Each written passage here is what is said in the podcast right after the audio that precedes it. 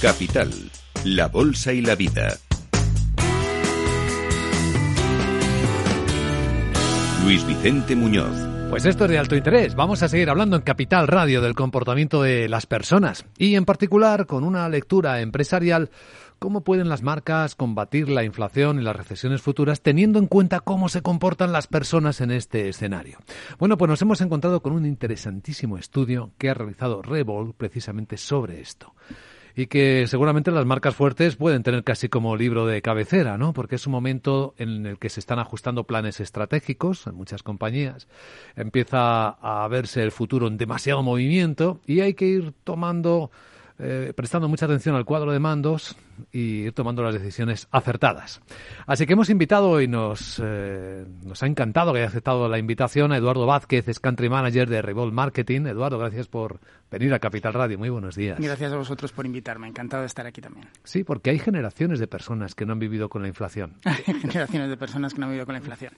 Esta, esta vamos a llamarlo crisis, ¿vale? Aunque, bueno, hay, hay quien la llama de una manera o de otra. Lo pero es. esta lo es, lo es pero eh, digamos que tiene muchos componentes, ¿no? Porque es verdad que si te pones a analizar, eh, tiene muchos componentes. El otro día, cuando presentábamos el estudio, hacía la reflexión de que eh, ya todos hemos vivido una crisis. Quiero decir que hace 15 mm, años eh, decías los mayores recordarán. No, no, es que el que no ha vivido la pandemia, que es que la ha vivido porque fue el año pasado, ha vivido la crisis del 2008, es decir, todos estamos ahí. Pero es verdad que, que, que procesos de inflación como el que estamos viviendo hacía muchísimos años que no se veían, sí.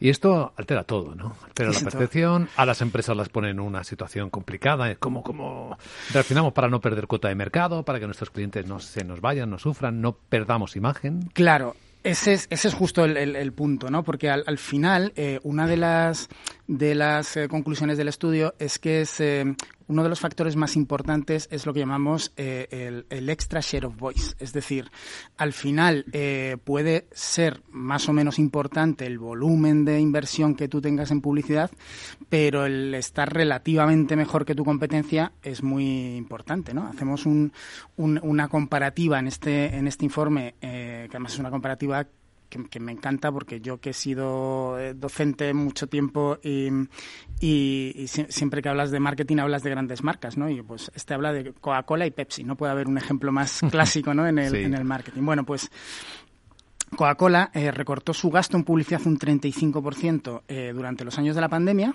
PepsiCo mantuvo su inversión poniéndose un poquito por encima de la inversión de Coca-Cola. El resultado es eh, que Coca-Cola sufre una caída de ingresos del 11% y que Pepsi crece un 4,8%, manteniendo la misma inversión. Estos datos dan mucho que pensar. Estamos hablando de algo real que acaba de ocurrir y que permite extraer una primera conclusión, porque ahora cuando estamos en estas circunstancias, muchas empresas tienden a recortar costes y los primeros costes que recortan son su publicidad, su marketing, su, sus, su misión de estar presente ¿no? para sus clientes y consumidores. Así que los que hacen este recorte luego les va peor que los que no lo hacen. Sí, de hecho no solamente les va peor a corto plazo, sino que, que, que a largo plazo disfrutan normalmente de un ROI mayor en su, en su inversión. ¿no? El, una de las cifras que más impacta es que el 50% de las marcas que, que aumentaron la inversión en marketing en, en la última recesión, hablamos de recesión,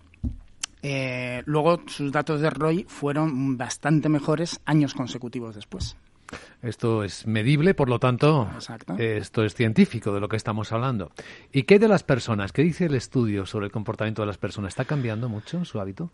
Claro, las, personas en, un entorno como este, eh, bueno, lo, primero que dice el estudio es que eh, lo que más le preocupa a las personas es la inflación. O sea, por encima de, de, de problemas históricos, ¿no? Como la pobreza, la desigualdad, el paro, la violencia, etcétera, el 39% de las personas dicen que les preocupa, que les preocupa la inflación. Y un 67% de las personas dicen que ya han empezado a reducir costes. ¿Y cómo reducen costes? Bueno, pues, pues eh, la mayoría, en España, por ejemplo, un 73% dice que busca ofertas mucho más que antes, ¿no? Y un 40 y un perdón, y un 72% dice que eh, reduce el consumo energético, ¿no? Son los dos grandes ejes en los que parece que todas las personas se están centrando. Es eh, interesante lo que dicen los datos porque nos permiten entender mejor un momento en el que hay mucha confusión, claro, mucho caos, como ocurre con todas las crisis cuando estás justo en la mitad. Eh, ¿Por qué mm, habéis elegido en Revolt este claim? Si busca resultados, entiende a las personas. Bueno, porque em, no, es un claim del estudio, es nuestro claim en, en, Revolt.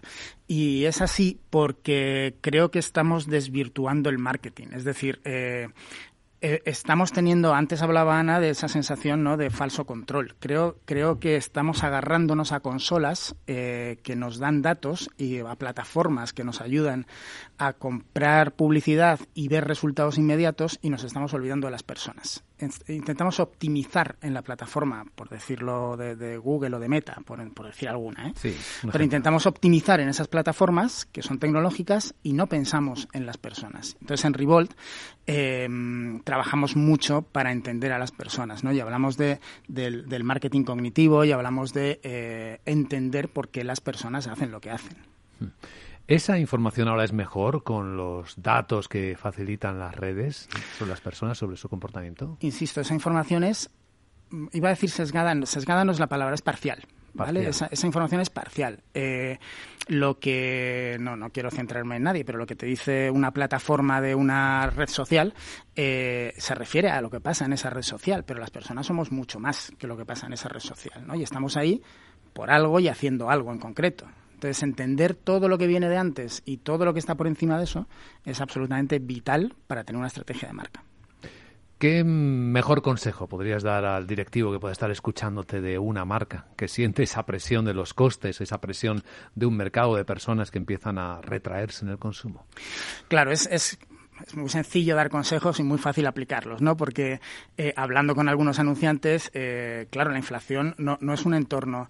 Aquí estamos hablando de cómo afecta la inflación entre la marca y el consumidor, pero es que a la marca le afecta la inflación con sus proveedores. Sus márgenes reducen, eh, le, obligan a, a, bajar en gastos y, como siempre hemos dicho, pues la publicidad parece que es el primero que, que se rebaja, ¿no? También lo sufre, es que la gente se, se olvida de que las marcas son también consumidores de sus proveedores. Claro, por eso digo. Entonces, es verdad que, que es complicado dar un consejo, pero desde luego el mejor consejo es eh, intentar mantenerte en ese share of voice que decíamos. Eh, si puede ser un extra share of voice respecto a lo que tenías antes, es posible que tú puedas bajar tu inversión, pero con que la bajes menos que la competencia, a lo mejor te funciona bien. Eso sería una ventaja competitiva. Exacto.